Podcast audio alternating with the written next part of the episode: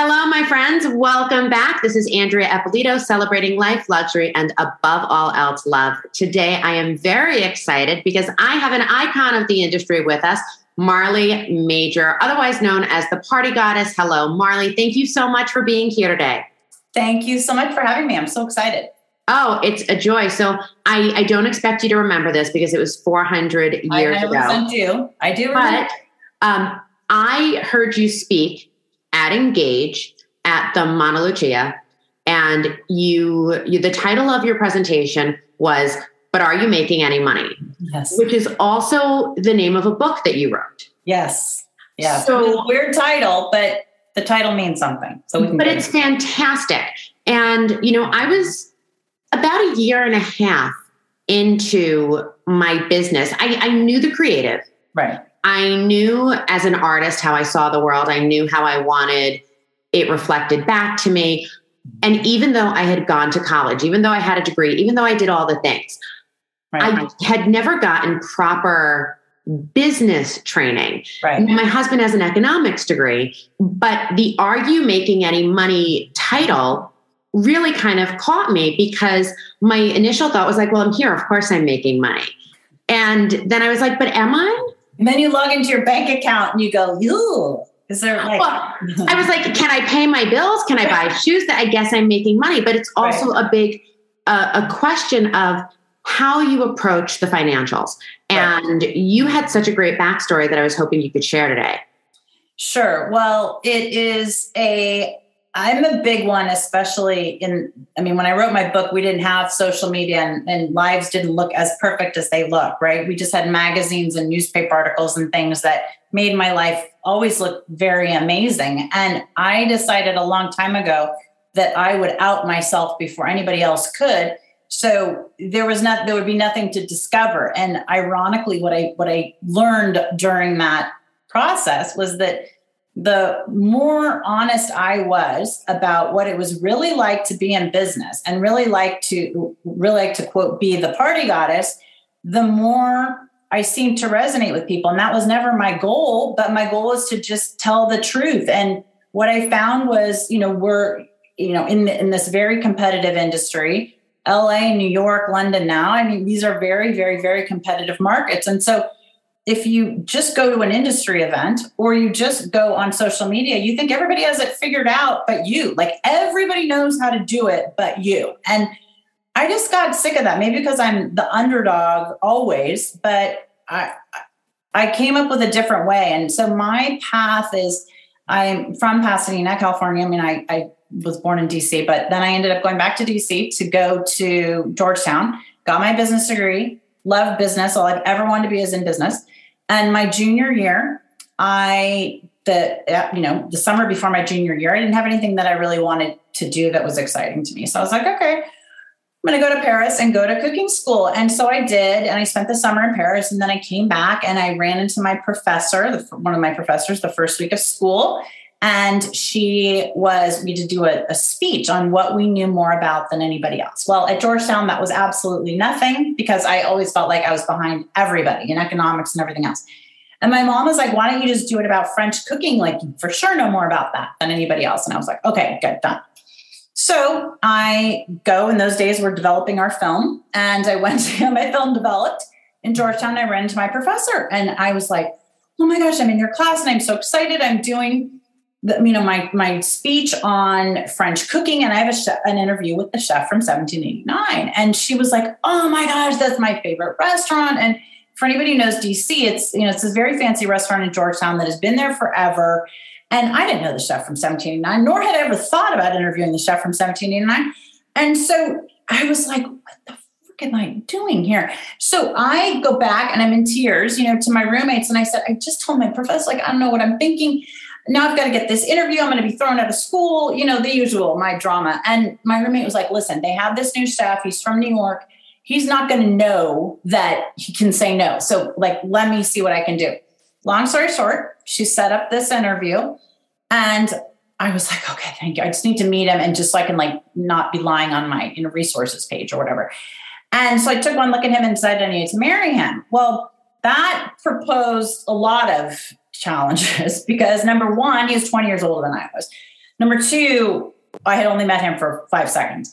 Number three, he worked in the bowels of this kitchen, you know, in Georgetown. I would never see him again. So I was doing this interview the whole time plotting and scheming like how am i going to see this guy again because i can't marry somebody that you know i can't see these days of course we know you can't you can get catfish together but i was like how am i going to do this so i noticed and this is kind of like the first of the business lessons to be applied i noticed that i would have to see him again and it would have to be regular and why should he hire me when obviously you know yeah i'd been to cooking school but i it's not like i had some big restaurant experience and I noticed two things. One, that they had souffles on the menu, and souffles are notoriously difficult to execute for a restaurant. Number two, his Spanish wasn't that great, and everybody in the kitchen spoke Spanish. And I spoke Spanish. So I kind of, in anticipating that I'm going to be making my pitch, was sort of like, well, and I'm this, you know, fluent speaking, Spanish speaking souffle chef, you know, which was a stretch on every plane. Let's just put it that way. And then I said, well, listen, can I follow up like next week? Can I just shadow you, you know, kind of like more research type of thing, like, like as if I was getting my PhD in, you know, French cooking. But he said, sure. He later admitted he didn't think I would show up, but I did. And so then I ended up like, well, can I come back? And net net, I would get out of school at 2.30 and then three days a week I would work 3.30 to 11.30 in this kitchen. And I all trying to marry him. Well, you know, of course, nothing ever happened. And then the you didn't marry him. What? So you didn't. Well, I hang on, pause. Go pause. Okay. That, that whole junior year, nothing happens. I go to cooking schools uh, again in Normandy before senior year. I decide, okay, I plot and scheme the whole summer. I'm going to ruin his life uh, by quitting, and I'm his best employee, which I was.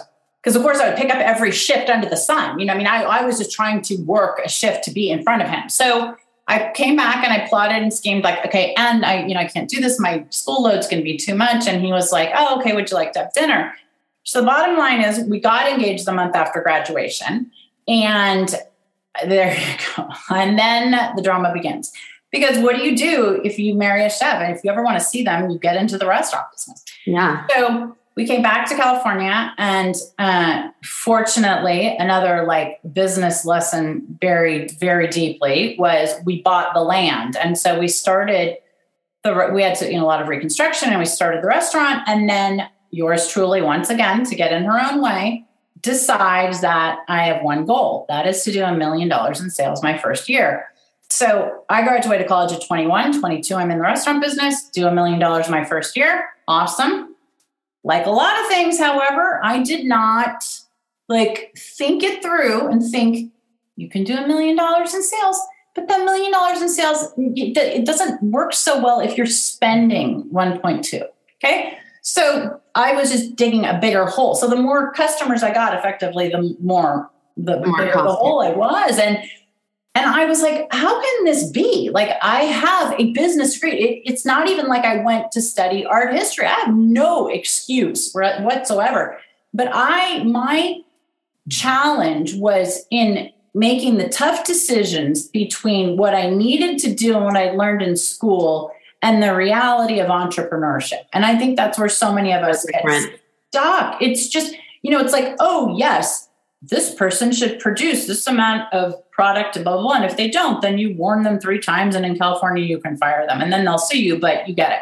And it, but it, it didn't seem to work that way for me. I just couldn't seem to have these magical results. And so I ended up digging myself a deeper and deeper hole. And, you know, amazing for romance is financial trouble. And so my answer to that, again, rocket scientist, was to get pregnant. So why not be pregnant and having marital problems and financial problems and you know working seven days a week? I mean it's a recipe for magic. So have this baby. Okay the baby can be in front of the cappuccino machine because it's noisy no one will notice we're busy thank you very much. So fast forward thank goodness we had always been getting offers to partner up for the restaurant because we own the land. So we would keep getting offers and my dad would say listen you don't you you love the parties. Why don't you do this? Well you know focus on that because by now we had taken over um, a banquet facility. We had started a catering company. And I was like, no, because I, you know, was hell bent on I am not going to look like I failed. And I was not going to fail. So then my hand got forced again and I had a really bad skiing accident. And my dad was like, This is ridiculous. Now you can't even walk. Like your whole job is to stand and you are in a leg brace going to therapy, physical therapy three days. I should have been in regular therapy three days a week. But so net net, I was like, fine. We partnered up with the restaurant. The chef and I go through a very like public divorce as far as, you know, living Pasadena was like a crowd of one. And I went on, was like, okay, I'm going to start the party goddess. And that was in 2000. But as a lot of us have figured out in life, if you do not get to the root of your problem and solve it, you cannot paint the house white and hope that the termites have just mysteriously gone. They had not. So I was focused on sales without the profit component, started my event planning company, The Party Goddess, and thought, okay, I don't have 100 employees now. I don't have all this overhead. I can now focus. Now I can make money. Well, I got caught up again and I got caught up in this celebrity client and this project and how great this will look, you know? And I, I just forgot, like, but how much money am I going to be able to make from, let's say, the opening of the Hollywood Bowl? Like, yes, I know it's really cool to say, but how, how long can I run on that? And so now I'm, you know, married again. This time I married a CFO, so smarter. I'm heading in the right direction as far as at least the financial advice will be free. And I'm at dinner with my parents, and I remember the night so well because I was going, yes, and we're going to do this, and we're going to. You know, we might have just gotten Britney Spears as a client. I don't know. We had some high profile stuff, and and I remember my dad was like, okay, he had heard this story for a very long time, and he was like, but are you making any money? And, and he was so frustrated with me. And I was like, if you ever have had that moment where the tears are just like right here, you know, and you are just praying they don't go over because you know that the one second they go over, you are never going to stop crying. And I was like, please don't cry, please don't cry, please don't cry. But I remember very well at that moment, I thought, there is no way I like I am changing this story. Like I cannot do this anymore. I've got to come up with, I got to figure this out. And so, you know, anytime I would talk to my accountant, I would feel stupid. I would feel like, oh, I shouldn't ask these questions about money, or I should already know them, or I was an idiot. And then I thought, well, at the end of the day, what is business and how do you make money? And I, for me, I broke it into four buckets A, B, C, and D. And I just started categorizing my expenses that way and came up with my own system that was simple, was uncomplicated. And I thought, okay. And then, ironically, for you'll probably recognize this, the, the special event, you know, which is one of our first industry conventions we ever had. And at the time, you could get a free education pass if you taught a class. So I was like, awesome, I'm to teach my class on this little rinky dink system I have. Class is to be an hour. I'm to, you know, go drink at five o'clock well, it was like standing room only in this class. And I was like, and then I was like, you guys, you do realize did you did you all come in late? I don't think so because i just told you the story of how like i am not the girl to listen to. Yet you are asking questions and you are still here in there standing room only. Like i am the business train wreck. And i remember so clearly and it, it really kind of broke my heart because somebody said, Yes, but you're the only one answering our questions. And I was like, What? And they're like, We just want to know about pricing. Like, we just, like, how do you do it? Like, do you charge a percentage? Do you charge a flat rate? Like, what's the best way to do it? What's the, and I was like, well, I'll, you know, I'll keep telling you how I do it. I'm, I don't think it's necessarily the best way, but I'll do my best. And they were like, well, we want to follow up with you. Like, do, do you have more? And I was like, do I have more? Dude, I did this for like a free pass. No, I don't have more. I, I don't want, in fact, I don't want anything to do with what I got going here. But it kind of created this groundswell. And I ended up writing a book called But Are You Making Any Money? And of course, dedicating it to my dad, who finally got me on the right track after, you know, many decades of being his daughter. But the point was is that it, it kind of took off into this it took its own path which was i seem to get people that i you know, now work with one-on-one but very smart women who left the law practice started you know some creative business or And yet we all have had the same problems. We are certainly smart and we're certainly capable, but we're not sure exactly how to set up our pricing and make sure we're making money. And then the first person that challenges our pricing, we say, oh, okay, like I'll cut the, uh, you know, I'll cut the rate a little bit or I'll, and you just can't. And so for me, it was doing it wrong for so long and losing millions of dollars, literally, to where I just said, okay, enough is enough. And I simplified everything. And now, of course, my focus is on you know projects and clients and places I do make money, but it has to be very purposeful. So the very, very long-winded thing is if that even remotely sounds like you, I'm sorry, but there isn't. well, I think that it's I think it's so interesting because I'm in eh, personally, I feel like I'm I'm halfway in that like weird generational place where I was raised where like, you know, you go to school, you get a job, the job will take care of you. Um, it was not my path.